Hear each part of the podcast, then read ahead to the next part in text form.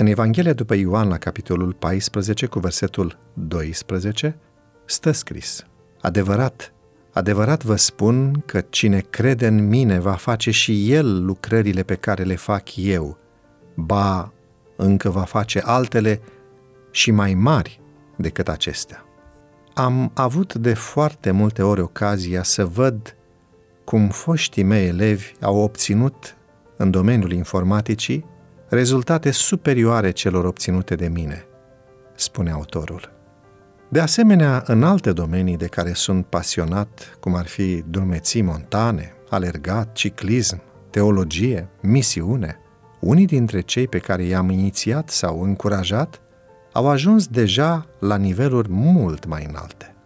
Foști elevi mi-au devenit colegi, profesori, unul dintre ei devenind de curând chiar directorul școlii. Alții mi-au fost instructori în convenții Explo sau coordonează administrativ departamente unde activez și eu. Iar la a doua facultate pe care am urmat-o, la un moment dat am avut un curs predat de către o fostă elevă.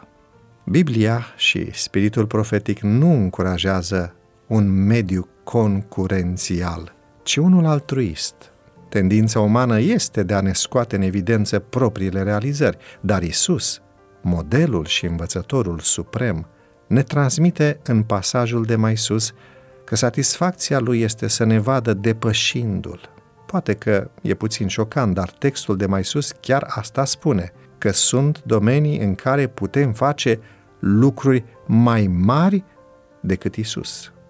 Poetul nostru renumit, Mihai Eminescu, spunea, citez, Caracterul unei școli bune e ca elevul să învețe în ea mai mult decât îi se predă, mai mult decât știe însuși profesorul.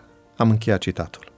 Așadar, menirea unui profesor este să fie o inspirație pentru elevii săi. Rolul lui fundamental nu este să le predea, adică să le dea lecții, să le transmită informații. El este un dascăl adevărat dacă îi face curioși pe elevi, dacă le deschide pofta de studiu și noi orizonturi și perspective. Un astfel de dascăl îi va lansa pe elevi în propria călătorie a cunoașterii. Dar, în biserică, toți suntem și elevi, adică ucenici, dar și profesori, conform trimiterii Domnului Isus. Astfel că spusele Domnului Isus ni se adresează tuturor. Fiecare dintre noi poate fi o inspirație măcar pentru un copil sau un tânăr din biserică.